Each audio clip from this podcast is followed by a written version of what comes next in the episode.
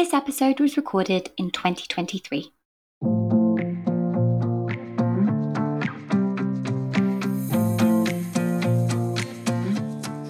Hello, and welcome to Returnity. I'm Letty Gordon Furs, founder of the Springback Guide. Every week, we'll be diving into the pressing need for better support on women's back to work journeys after maternity leave.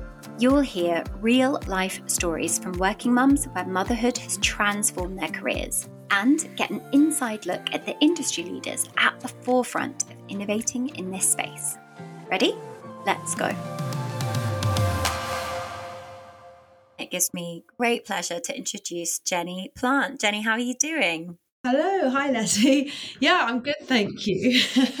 what I ask all of my guests is where are you in the world right now and what can you see in front of you? I am in my kind of office, well, studio at home in London. I'm in front of my production desk with my keyboard and my microphones.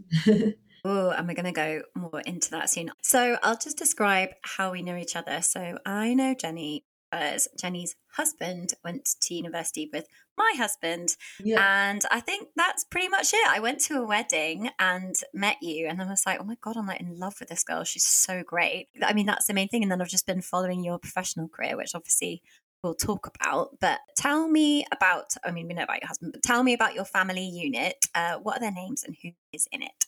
So, my family unit is me, my husband, well, his nickname is Beetle. His name's Alexander, but everyone calls him Beetle. And we've got our gorgeous daughter, Orla, who is 18 months now which is crazy. Time flies. Yes, like definitely time flies. So tell me, what did you do pre babies? So pre baby, I was well, and I still am, but I'm yeah, a singer, a songwriter, composer. I just I do do lots of different things really across music. I guess I started as a singer songwriter and then released music, and then have recently got more into the composition side for film and television and i also do a lot of singing for film and tv so recently sung on the little mermaid film on video games cool. things like that so yeah all things music basically Yeah, all things music. And obviously, these days, or at least back when we were at university, like the arts isn't something that people, I don't know, like there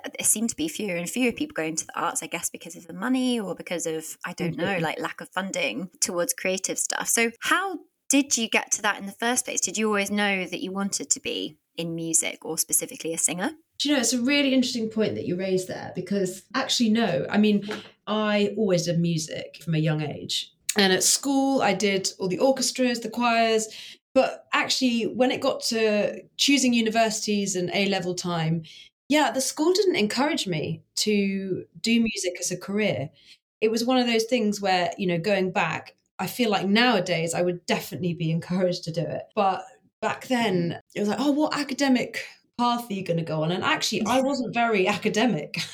you know, that's the thing. My A levels were very arty, music technology, drama. I, I did politics as well, actually. But yeah, I just was encouraged to take the academic route rather than the arts. And so I did. I went to university and I studied sociology. Oh my god, I didn't even know that. no, I know. Well, it's something I don't honestly like don't really talk about, just because it was just not really me. You know, I had a great mm. time at university, but it's all kind of, I guess, part of my my path and what what was meant to happen. I guess at uni, I did a lot of gigging and singing, and then I just thought, what am I doing? Yeah, I need to do music. That's all I want to do, and I just went for it. But I, I as I said, I think it would be different now. I think mm. it'd be more encouraged now. I think it would too. It's funny, isn't it? Because like similar to you, so I was in like all the choirs at school. I played I played the oboe, you know, oh, that nice. really oh. that really versatile instrument that everybody plays. Oh, um, yeah, and I I used to sing like six times a week at school. I loved it, absolutely loved it. But oh. it just didn't even occur to me. Yeah, and you'd be out of practice. Yeah. Yeah, but I mean, I just sing randomly all the time, just around the house. So, I mean, in some ways, I'm quite jealous that you just had the like gumption to just go for it. So, when did that point happen for you? So, like, you did your degree, got through it, and then was there any kind of point where you were like, oh, I should go and get like a job? Yeah, so I did. I got a job for a year. God, it was just like a investor relations kind of job. Oh my life. I know. I know. it's so funny talking about this. I don't really. That's so funny. In all honesty, I don't really talk about this part of my life very much. I think maybe it's because I try and hide it away. I don't know why, yeah. but I was so unhappy. Did it for a year, and I was just there, and I just remember sitting there one day, being like, "What am I doing?" And obviously, in the meantime, I was singing still and and doing it as a hobby. I guess my songwriting, I always carried on doing it background. And so what I did actually, I was like, right, I've got to take this seriously and do it. So I went and enrolled in at the ICMP, Institute of Contemporary Music Performance up in Kilburn Way. And I did a high diploma in vocals there. And that was kind of my nod to I'm ta- I'm doing this now, you know? Had musical qualifications, yeah, yeah. know, whatever. But this was like I thought I had to put myself into a situation like that to show the world, and the rest is history, really. I know, which is so crazy. And obviously, for any musician starting out, anyone in the arts, full stop, yeah. the money is not great. How did you get to the point where you were like, okay, I can actually financially support myself through this and I can make this a career? Was there a light bulb moment where you were like, oh my God, I'm doing it? Mm, it's taken a while. Uh, that's why I've diversified what I do. You know, I think at the beginning of my career, I had loads of part time jobs alongside to help fund me. I mean, basically, as a streaming artist, you hardly get any money. So yeah, it's about getting sync. So your your music uh, in television shows, you can get money from that. And then basically, as time went on, I started writing music for TV and film. That's where you start to see the money coming in. But it takes a while. And and, and obviously gigging. God, I, I gigged and gigged. Really hard work. It was. Like, really hard. Yeah. And I did actually a lot of this place called Boisdale's as a jazz bar. I sat there and played the piano and sung. And actually, the pay was really bad.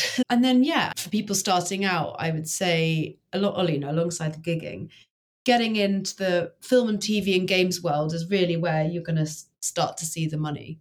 Yeah, because I did see just via social media you got a song into Love Island, which is like amazing. Oh yeah, yeah, that was awesome. yeah, well then you know something like that. Funny enough, they don't pay you up front for that, but you get really good royalties. Oh, nice. Yeah, so that's that's royal that's royalties. But yeah, it's a hard thing to make money. But obviously, you know, the more you stream the bigger you get as an artist. I mean, streaming still it's not great, but eventually, obviously, like Adele makes millions from streaming, but of course. But then you know Adele, yeah, yeah. she's Adele. But yeah, it, so yes, the, I've had to diversify what I do to find different income sources in the industry. But that's great, and actually, I love doing that. I love doing a singing, a vocal session, writing a song for a TV show. It's it's nice. Mm. It's very day super varied. And did you ever go down the path of because like in a secret life I would just like kind of love to be Katy Perry or just be a Spice Girl. I don't know if I could do it over again. That's what I would do. Love so did that. that ever did that ever occur to you as in like maybe I can be a pop star? Or was that just never in your kind of mind because of classical background? When I was really young, I've got a real memory of um watching a Kylie Minogue video. I remember just thinking, I want to be that. You know, I, I and you know, I'm still holding out for a Letty. You know, I mean, at the oh, end yeah. of the day, uh, not I'm not saying I'll probably be a Kylie, but I'd love to do big gigs and sing all over the world. Yeah. Oh my god, I would love that. And I'm actually in the middle of writing an album. So because cool. that kind of stuff goes on the back burner a tiny bit when you know you're trying to make money with the other things. But hopefully next year I'll get my album out and then I can do some gigging and touring and yeah, it'll be nice. So how did you meet Beetle then? Because I assume not at university, because you guys weren't at the same university, were you? No, we met when we were 18. Oh my God. Yeah, we met in Fiji when we were traveling and basically had this holiday romance for a week. And then we left that holiday and we just stayed in touch. And then he went to uni with some of my friends as well. And we just, over those years, stayed in touch and went our own separate ways, which in a way, I'm so glad that we did. So properly broke up we yeah we weren't ever really together. I mean, we just like had a real like holiday romance, but we went off to our own unis and stuff. And then yeah, like uh, after uni, I think we were at a party, reconnected, and kind of the rest is history. Yeah, definitely. And that leads us on to obviously you guys got married and then got pregnant. So tell me about that. So we got married. Oh, it was a COVID situation. yeah, I remember. it, yeah, it was May. We were supposed to get married May 2020, and then yeah. it was cancelled because of COVID, and then we rebooked it for May 21. Anyway, we had to cancel it again. And then we eventually got married, but only 30 people. But then, anyway, then we went to Isle of Skye for our honeymoon because, again, travel was pretty tricky around that time. And then in the, oh pretty quickly after, yeah, we got pregnant in the kind of July 21. And then um, I feel like it's probably a natural moment to bring up the fact that my whole life kind of crumbled at that point near the end of my pregnancy, one day I found a lump. I actually got like a buzzing sensation on my right breast, kind of above it. And I just thought, what is that? And I waited two days and it was still there. And I was like, okay, I'm just going to feel it. And I just had this lump and I just, you know, actually, honestly, at that point, I just knew it was cancer.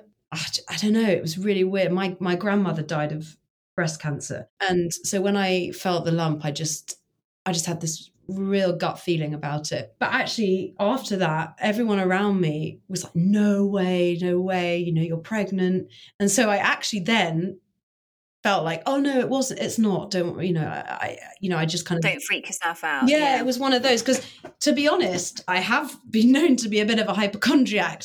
So, oh yeah, me too. so when it happened, everyone obviously was a bit like, oh, you know, come on, Jen. And I was 36 weeks pregnant, or 37, sorry. When you found it? Yeah. Oh my God. Mm. And at that point, you're like, you, your milk supply is starting to come in really and mm. and so it's natural that everyone just assumes that it's just the classic kind of lumps and bumps that come with uh, mm. uh, milk anyway skip forward i went to have a private scan actually really quickly because I was really freaked out and because I couldn't get a doctor's appointment for a bit. And that's it because it's COVID. Yeah. Yeah. And I just said, you know what? It's inconclusive, but I'm pretty sure it's a lactating adenoma, is what they said. Because actually, nine times out of 10, it will be that, you know? And I was like, okay, well, I'll still go to the GP. Anyway, long story short, I went to the GP. They said the same, lactating adenoma, but referred me to the breast unit. And then uh, fast forward another week, I went, had a scan, and they took a biopsy. Again, still were like 90% sure it's this lactating adenoma because I was pregnant. But thank God they took the biopsy. And a week later, I was in there, and I remember the doctor just said to me when I walked in, he didn't say anything else apart from, Oh, how pregnant are you? and I was like, mm. What? I was like, why are you asking that? And um, and then he just said, yeah, it's um because you've got cancer. anyway. Oh. I, I remember that that appointment was weird because I was on my own, and which I was going to say it was Beetle with you. No, no, and that's a massive fault of theirs actually because normally they tell you to bring someone, but they hadn't. So I didn't in that in that appointment. I spent the whole thing like on my phone, texting my mum and my sister and Beetle, I, I was in such shock that I didn't listen to anything that they were saying to me. Anyway, so they, they said, we're going to have to get this baby out soon so we can start treatment. Had a very aggressive type of breast cancer called triple negative. I mean, oh God, I had no idea what that even meant at that point. What does that mean, just in case anybody doesn't know? Yeah, so so there's lots of different types of breast cancer, which again it's not something I ever knew, but you've got the hormone positive ones, and then mine's tri- called triple negative, which is it's not uh, hormone receptive. But basically, after you finish treatment with a hormone positive breast cancer, there's some medicine that you can take to help prevent it coming back. But with mm. triple negative, there isn't that. But it depends on the grade, how f- much it's spread. I was really lucky. Mine was small and mine hadn't spread. And, you know, I'm just grateful for that. And yes, after that became literally the hardest hardest time of my life without a doubt but also the most beautiful having Orla. It was a really strange time, but after I got diagnosed, I basically had to be induced a week later. I don't even know how you live between those times. Like the amount of waiting, you know, you're waiting for treatment, you're waiting for another opinion, you're waiting. There's so much waiting. And it's like, how do you go about daily life? I think that's the bit that always blows my mind about these types of diagnoses, which is just like, and then if you're anxious and then you have an anxiety confirmed, it can be really terrifying because mm. your whole life you probably were told by other people, oh, whatever you're worried about, it's nothing. And then it was something. You know, you hit the nail on the head. That I've really struggled with that actually since. Yeah, to be I'm honest, surprised. uh, because ultimately I was always worried about getting breast cancer because of my grandma.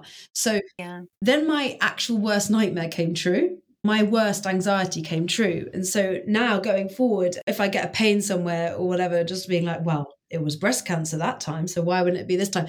You know, you, you can't live a life like that. You just can't. And my birth was great, actually. I mean, it went well. I was lucky with that. I had a pessary indu- induction and then I had an epidural at midnight, and then at six in the morning, she was born. I gave birth at King's, and they were just all so lovely. And, and that was my precious time with Orla Yeah. before I knew the journey ahead because I had surgery, chemotherapy, and radiotherapy. I knew the next year was going to be so hard. So, actually, that one week that I had with just me, Beetle, and Orla just together was so magical, actually. Very scary as well. You know, when you have a newborn, you're it's like, ah.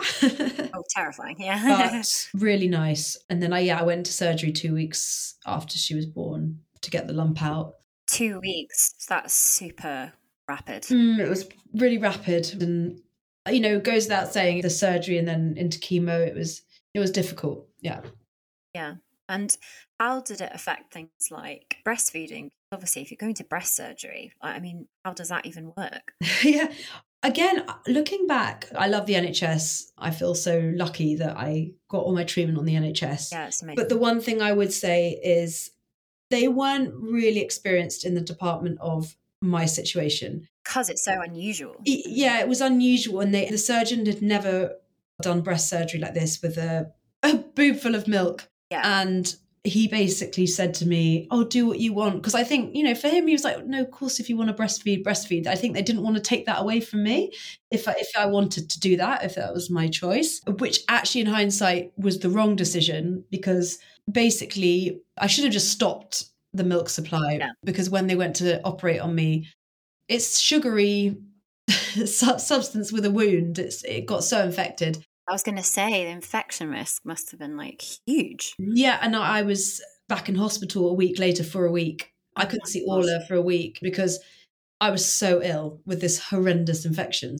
But in the couple of weeks up to the surgery, I did pump loads to try and get some extra milk for her for after because when I started chemo I had to stop breastfeeding. Eventually because of the infection I had to take a pill called cabergoline, I remember it was called, which dried up my milk supply. Surgery and breast milk is not is not a thing. Not a good combo. Terrible, terrible combo. Yeah. But I think it's any challenges with feeding, no matter like where they come from, are hard at the best of times. But having something like that, where it's like trying to feed your child and do the normal mum thing, but then you're in this like completely otherworldly situation that so few people are in. And there's just such little awareness about. And I really remember your social media time because a friend of mine also found out she had breast cancer, but she she got through it. She found it really, really early. And I remember thinking, like, well, that's the second person I know. That is really I really don't know anything about this. And I think just being really aware of your breast shape and just what's normal and what's not normal. And I think always just the kind of if you're in doubt, like there's just it's always worth just getting checked. But I think I really thought more about it after you'd posted because I thought, yeah, obviously, because cancer in pregnancy. And I thought, well, it's so much growth hormone going around your body, right? Because you're growing a baby. So Yeah. Yeah. it's super dangerous. I'm part of a lovely charity called Mummy's Star. The charity was set up for women who are diagnosed with cancer in pregnancy and up to a year after. And being part of that community, you realize how much it's happening. The cancer rates are scary, I feel, for younger people. It just seems to be, I don't know, is it that people are getting diagnosed more? But th- what I would say is when you're checking your boobs, make sure you know you're looking out for lumps, uh, any changes in the kind of appearance of your boob, like dimpling, uh, rash, anything hard. Basically, just get to know you're normal. And if anything feels off, just always go and get it looked at. I think that's the thing. I was told, obviously, that it was just a lactating adenoma, but I I had this real fight and like gut feeling in myself to go and, and get it pursued because honestly, without sounding dramatic, if I hadn't have like gotten, it would just, yeah, it would have But it just got worse, yeah. It, was a fast growing cancer. Absolutely. You know, it was grade three. And yeah, cancer and pregnancy is a thing. I think any sort of awareness raising is really good. And I mean, even I use natural cycles as my perception, and they give me like a monthly reminder to check my boobs. And That's I good. really appreciate that. They're like, okay, off you go, check your boobs. And I hate doing it because I get so nervous Yeah. because I'm always so terrified that I'm going to find something. Yeah. But I just think, well, you know, it's going to happen it's going to happen. I might as well try and find it early. like, so. Not completely. That's such a good way of looking at it. I get scared. I do it like I'm supposed to do it every kind of two weeks. I absolutely hate I doing can't it. stand it. I can't even imagine how you, you must feel. Like, I can't even imagine. Well, you know, but you'd think, yeah, but you'd think that like because I've found the worst case scenario, I'll be all right doing it. But I don't know. I, I still hate doing it. And but you're so right. If it's there, it's there. So better to get on it. And that must have been a really different intro to parenting, only because, I mean, you said yourself, you're in hospital for a week with an infection alone. And meanwhile, your husband is at home with the baby. And usually it's such a mum intensive time, right? You're basically attached to the baby for those first three months. And instead, you must have had such a different experience. And Beetle must have had to, by sheer necessity, be incredibly involved, like from the get go. Yeah. He's so involved. We couldn't do it just me and him. You know, we were very, very fortunate that we were able to get some childcare help. And actually, that charity that I was telling you about, Mummy Star, they gave us a, a grant towards childcare. God, that's amazing. Yeah, it was incredible. I will include a link to them in show notes if anybody wants to donate. oh, yeah, thank you. They were so, No so amazing to me. Yeah. God, Beetle was incredible. He from the yeah from the get go he he did it all, but also trying to go back to work. His work were really great, obviously, but that's why we ended up having to get the, the help in because he needed to go to work, and so we got this lovely lady. But yeah, I, I didn't spend those few months with Orla. I I mean, I did when I could, but it was a very different experience, I think, to what I guess, yeah, to what other people have. Terrifying to watch your partner go through it and also be trying to support them, but also be going through your own terror of like, well, what might happen? And you, mm-hmm. have no idea. You have absolutely no idea. You can't, you can't picture the future. You have no clue. So you're not only dealing with the fact that your wife has gone through the bombshell of literally just becoming a mum, which is huge in itself, but then also dealing with the bombshell of someone in their early 30s dealing with chemo, surgery, and the rest of it. It must have just been really, really tough time. But what I always think about with these things as well is how do you relate to your peers, right? Because you do NCT and you have pregnant friends or whatever, and meanwhile they're worrying about like, oh, my Yeah. baby won't sleep, or I mean, it must be Mm. so difficult, or it must have been so difficult to relate to that when you were going through what you were going through. I mean, what an isolating experience. it's a bit of a blank when I think back to that time because it was such a high adrenaline situation. I genuinely feel like my brain has purposefully forgotten bits of it. But yes, I did feel we I have an NCT group and I did feel a bit out the loop because they would be meeting up all the time and chatting about things and I just had to just stay on my path, had my blinkers on, head down, got to get through it. I was surrounded by so much love which just kind of got me through. Even now, when friends have babies and they ask me questions, I can't really Yeah. relate in the same way because I didn't have a, well, inverted commas, normal situation. You know, it was completely different. But I used to crave the normal as well. So when I had energy, I used to always try and meet up with that group, particularly. Also for Orla, like, wanted her to socialize and have normal experiences. And obviously, when I was going through chemo, I used to have to leave home for a few days sometimes because it just all got a bit too much. So, I mean, you had surgery two weeks after, then breast milk plus surgery, bad combo, horrible infection, back in uh, hospital. When did they want you to do chemo, and what was your chemo like, if you don't mind me asking? Because I know that for some people, it's like, okay, take some pills at home, and for other people, it's like go in and it's a drip type of situation and super intensive. So, what happened? So the chemo I had was intensive. My specific case, they went in hard, and I had eight rounds weekly of a drug called paclitaxel, and then at the end it was four rounds of a drug called EC, and that was every two weeks. So the effects build up and you kind of start to feel worse and worse as the time goes on, as your also your immune system gets shot. One of the worst bits about the chemo was I wanted to use the cold cap, which is so you can keep your hair. And so they basically freeze your head to be fair, it works, but unfortunately for me, one time it didn't fit properly, and then I lost all my hair. So, oh, was, for God's sake! It was so annoying because I'd done so well, and some, you know, actually, I had a friend that went through the same triple negative, same as me. You had a friend who went through it. Yeah, I did. Yeah. What? Yeah, my, my oh friend. Oh my god! I know, I know, and it was so weird because it was a year later. Exactly, she's fine now. You know, she's doing really well.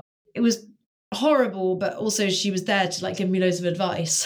yes, oh my god, like, that must have been incredible to have someone who's been through it. Yeah, yeah, well, it was it was amazing. She's amazing, but yeah, hers worked, and she managed. I mean, it thin thinned out, but like she managed to keep her hair. But for me, uh, I did, and then yeah, got me in the time. end. Oh, got me in the so end. annoying. And the, your hair's always been like a massive part of your identity, right? So people, obviously, you can't see Jen. I'm sure you'll look her up, but you had waist length, bright blonde ringlets, right? So it's like a yeah. huge part of your look. When I first got diagnosed, that's one of the first things I thought about. I was like, oh my god, I'm going to lose my hair. It's funny, isn't it? Like hair's such a big part of like your identity. Oh my god, it so is. And but it's been wonderful in a way. Sorry, it's not been wonderful at all, but sorry.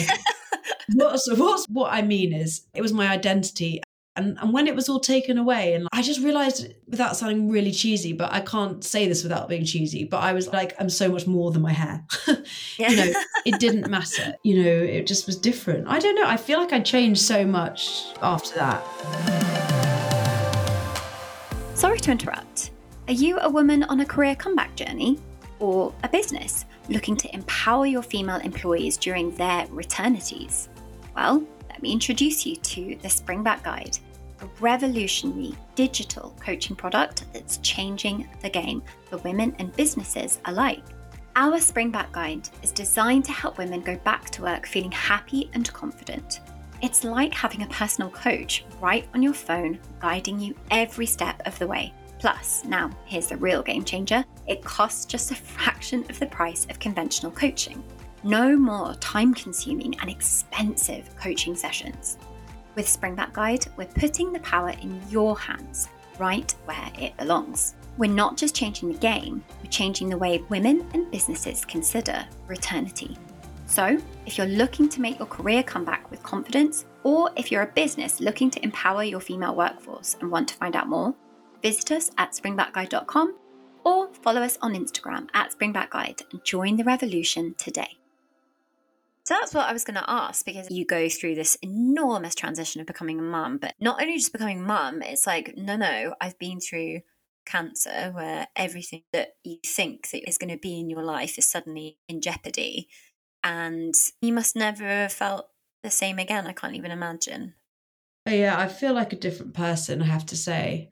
I always call it BC um, before cancer, yeah, but also BB before baby, because a lot of the time I think I've had such a shift, but is that being becoming a mum or is it the cancer? I'd be so interested to know what I would have been like just becoming a mum because becoming a mum is the biggest shift, isn't it? Right? Oh, it's huge. Yeah. Everything changes. So I definitely feel like a completely different person. I like kind of like look back at photos of the old me and just think, wow, like who's that? Do you miss that person?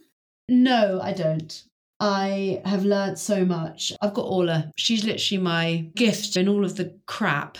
She was just my little shining light. And it's just given me a different purpose to life. I really was so kind of career obsessed before everything and I still am, but there are just other things to think about now and and actually family and friends and being surrounded by love and and happiness is, is the main thing really because it could all be taken away. And honestly some things don't matter. I think that's what it is. It's like i just don't worry about some things that i used to because at the end of the day every day is precious and be be grateful for for for what you have so right and oh it got me emotional i think the biggest in the world of cliches that come out of things like this, it is like a it must just be such a genuine perspective giver yeah in a way that perhaps some people don't get until later life, where unfortunately these things do happen more and you lose friends. And it just must be really strange to get that sort of perspective and view, like at your age, you know? And also to add in, like when I was going through this, uh, I lost one of my best friends from bowel cancer. And she was 33 and God. she was so incredible. And before she died, she said, Well, we can't cure the disease. We can get through the pain with love, laughter, and music. Wake up tomorrow and take a moment to remember why we're here to love and be loved. Got to be grateful for, for what we have and cherish the people around you big time. Absolutely. And I know a bit about Vicky just because of, again, your social media, but also because of the amazing big sing that you did with Gareth Malone, of all people. So why don't you tell us a bit about that? Oh, the big sing. that was cool. amazing. I put on a big concert uh, this time last year, actually, called The Big Sing. And Vicky and I were at school together and we just loved, obviously, did, did loads of music together. It was her idea, actually, to when she had was diagnosed with bowel cancer to put on a, a kind of fundraising concert with choirs and stuff. And when I got diagnosed, we were like, right, let's join forces and uh, make this proper. So, did she get diagnosed before you? Yeah, she got diagnosed before me. And then she got her kind of terminal stage four diagnosis probably around March. Then I was diagnosed in April. Yeah. My God. And I was like, we've got to do this. We've got to make this concert happen. And and basically we got Gareth Malone, who he's amazing. How? How did you get Gareth? Wonderful Gareth. I, I've had the absolute pleasure of songwriting with him quite a few times. And originally I was looking for a studio space and he offered his studio. It was just through connections. And then we kind of got songwriting and became friends. And it's always one of those hard ones. I was like, oh, do I, do I ask? yeah, because he's so famous. Like, I mean, everybody knows him. My mum practically fell off her chair when I told her. well, you know, the thing is, what was so special about it was that Vicky and her family were just such big fans of Gareth. And Gareth, if you're listening, like, I can't tell you how grateful I am that you did that for us. And it really made it. And he led the choir. I made a program of songs, but we got the audience involved. So Gareth was there to lead the orchestra, and then we had a professional choir on stage also. And it was like 600 people in St Luke's Church in Chelsea just singing and we raised £36,000. I mean, it's just ridiculous for breast cancer now and the Royal Marsden. And I think about it, just what we achieved. I was ill, like I was going through chemo. So I had my amazing, Christ. amazing team of friends that helped me with it. Marina, Kitty, and Katrina, they just like, took it on. And I, I organized all the music side of things. But Vix didn't, sadly, didn't. She died a month before. So tragically couldn't be there. But you know, she was there in spirit and we did her so proud and raised so much money. And that money will help. You know, breast cancer now have told me that 16, because we kind of split the money, that the money that we gave them will go towards help funding a PhD student for cancer research. And you just think that was just worth it. We'll put on another one. yeah. Oh my God. Watch like, the space. On, yeah, definitely put on another one. And also so much to go through in that yeah chemotherapy you've got a very young baby and you've just lost your friend and it's still unknown at that time your status. I, I just can't imagine but what a feat of strength. But at the same time you must have just felt like well this has just got to happen. There's there's no other option there was no other option. And that's what I always felt when I was in the pits. And there's so many things that people who go through cancer and treatment don't tell you. I had to do injections all the time because my white blood cells were low, or to get the chemo, and I had to have this like PICC line, it's called, inserted in my arm, and all these things. And at the time, it's just horrendous, but you soldier on through because that's all you got to do. It's only choice, yeah. I lay there with Orla, and there were times where I just like sob, you know, and just be like, "Oh my god!" I, but th- but then at the same time, I was like, "I'm I need to be your mum." like, yeah. I, if I don't have this, like, I might not be your mum. Well, you know, what I mean, I know what you mean. And yeah, you just find that strength, and everyone that goes through cancer treatment, absolute shout out to them. They're just so brave. It's um, yeah, it's it's scary and it's intense, but you just you get into battle mode. And weirdly, when it's all over, like me and Beetle talk about this sometimes, we felt a bit lost almost when it was over because I finished radiotherapy in February. And it's like a whole year has been just a battle, getting through, getting through. And we were in fight mode. and then it's over and you're like whoa like so tell me about that moment when it came to an end. That whole process you said, yeah, it took a year. Yeah. How did you know it was over and when did you feel like could sort of exhale or did that moment never come? I don't know. It took a while. I was still really tired and uh, battered and bruised. Of course and I actually would only stay until probably July. I started mm. to feel myself a bit more. It took a really long time because I, yeah, I did feel a bit lost when it was all over and getting back into my career. When can I normal things again? Because my life had been so institutionalized in a way. Yeah it was a strange time that after bit i would say. And we eventually kind of got there and i now feel that i'm getting back into a bit of a normal routine but it, it stays with me i have to say. I think about it all the time. I've got to be on my boobs now particularly the next two years the what they call the vulnerable years you know mm. for reoccurrences and stuff which is absolutely unlikely to happen i'm sure. As i said i caught it early and i've got those things on my side but i've just got to be aware of things and just take each day at a time. Mm. Try not to get too stressed about the small things. I often think it must be a bit of an anticlimax when you get to the end of something like that because you probably just think all the time, like, we just need to get to the end, we just need to get to the end. And then you get to the end, and then it's like, I don't really know what's just happened. Yeah, yeah I'd always. like I'm going to have a massive night out, and actually, yeah, yeah, actually, that massive night out was planned, and I literally could only like last till eleven o'clock. like bye i'm out. I'm just gonna sleep for a year. Yeah it, it, was yeah so it's like you plan all these things. I don't know. It is an anticlimax. It's a strange time the after bit and i got a lot of lovely emotional support and therapy from macmillan counselors macmillan are just amazing. They are and they helped me through the whole thing. I had a great counselor throughout and i've only just actually kind of signed off from them. Because yeah it took a lot of time to adjust back. So how do you feel about coming back from your career and uh, what this podcast is really about. I mean, I keep plugging this term Returnity, but it's not just coming back from having a baby. It's mostly coming back from, yeah, I had a baby. I also had cancer and got through it. So, how did you approach that? Because again, you don't have maternity leave because you're freelance. So, what was that like? And because you were almost still, I mean, that charity concert is work. I mean, it's it's it's lovely, but it's work, I guess, because that's your job. So yeah, yeah, it's funny. Uh, well, actually, during as well, I did a lot of writing down lyrics, which I'm now turning into my album. But going back to work, it was a strange one because I did it slowly. I'd start sending out emails, almost being like, I'm back and see if there's any opportunities to write some music for things. And it's been a slow and steady start, I would say. I did one job in the middle of it all. I that, actually that's when I sung on the Little Mermaid. I just, I, casually you know just in the middle of my cancer treatment. I slipped that one in just before I started chemo. It was about six weeks after I gave birth. I'd had the surgery. I was waiting for chemo to start, and I did that session. I'm so glad. I'm so glad I did oh. it. But yeah, that's funny to think that. Went to Air Studio, and it was like a big, big gig you know, because of social media and everything, I kind of stayed in touch with a few people. But when you go on a break, even maternity as well, people can forget about you maybe. So I definitely had quite a bit of momentum before everything. And then it was obviously halted. And so it's been slow and getting people to kind of re engage and work with people again. It just takes its time, basically. Yeah.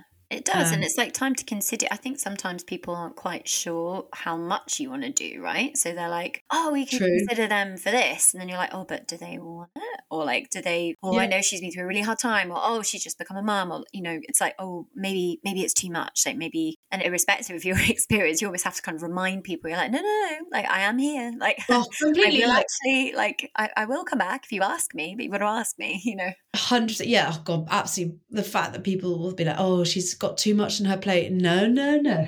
I will decide if I've got too much on my plate. That's a real bugbear of mine. Yeah. Yeah. You're on the right podcast yeah. yeah. and I was going to say, obviously, your work is your absolute passion and a big part of what this podcast is about is talking about the importance of work in our identity and how having a baby drops a bit of a bomb into the middle of that and how it just shakes things up. You're trying to go back because it's the thing that makes you feel like you but then it's really yeah. quite tricky. Yeah. So how has coming back to work helped you to make you feel more like yourself? Has it helped bring you back a little bit to the Jen before all this happened? Yeah, I think my work is very much my identity because it's also my passion, because it's something I've done for so long. Yeah, coming back to it is amazing. And Orla goes into nursery now three days a week. And I just really love that, that I've got my kind of time with her Thursday, Fridays, you know, we're talking about in the week. And then I do me three days. And it's a really nice balance. And yeah, when I sing, when I write, I, I definitely just feel like me. Orla's have definitely become an inspiration for a lot of stuff that I do, especially with my songwriting. I feel I convey new emotions, but it's when I'm out in the studio singing, I definitely feel like it's a different world to kind of mum life and cancer life. mm, yeah. Feel like I don't know why that question stumped me because well, I mean, so I think probably because you've been singing all the way through, and I think it's probably just so integral to who you are as a person. I mean, you said it yourself. Yeah, I'll sing a Little Mermaid. Like, why not? Like, even in the midst of something so dramatic, the beauty of singing as well is that you can just kind of take it with you wherever you go. You're not having to log onto a laptop or whatever. You can just yeah. essentially be you, but through song, which is kind of cheesy but true. Oh, completely. And it's really nice sing all her engage in music as well and like Aww. yeah do you think she's musical? Oh yeah i do i do actually. She okay. um she really responds to it. Oh bless her. Don't worry i'm not going to be there like you must play the piano. Yeah play the harp now. No no no. She can obviously do what she wants but she seems to be engaging in music. But you know, a lot of kids do, don't they? They love they love a love a nursery rhyme. Well, that's why I love Gareth Malone so much because I just love that he gets everybody in music because yeah. music just has such power to make you feel things. Anyway, I'm really conscious of your time, so I've got one more question to ask yeah. you, which is where would you love to be in 10 years? When you imagine your life in 10 years, where do you want to be in terms of work, home, whatever? I would absolutely love to have maybe a couple of albums out at this point, touring. But I think the main thing is composing for some big feature films. That would be amazing. And I'd love to add to our family. At the moment, I was going to say, for you, is that possible? Because I know that sometimes it can be a bit challenging. I was put into kind of temporary menopause during chemo, and I haven't managed to come out of it yet. So I don't know, is the answer. I've got some eggs frozen if oh, not. Awesome. So yeah, I would love to add to to the gang, but we'll have to see about that. I think I'm aiming for a Mercury Prize. There we go. That's what that's Mercury what Prize. Love it. Got, got to manifest. Like why not? well, look. On that note, firstly, I'm just really grateful that you shared your story because I just think must be really really hard to revisit some of that and also just to hear from someone with such a cool career and doing something really different to I think most people who are kind of in in corporate world. So I just thank you so so so much for your time. I'm really grateful. It's been great to talk to you, and yeah, I found it quite emotional at times. I guess talking about that stuff, but it's also course good to talk about these things, right? Yeah. Yeah. Uh, no, thank you for having me on. You made it. Thank you for tuning into this episode of Returnity. We hope you found the discussion inspiring and informative. Returnity is about celebrating and supporting women on their back to work journeys. And speaking of support, don't forget about the Springback Guide. It's the innovative and cost effective solution for women and businesses alike. Empower yourself or your female workforce with confidence and success on the road to Returnity. To learn more about the Springback Guide and how it's changing the way we approach women's return to work, visit springbackguide.com. See you next week.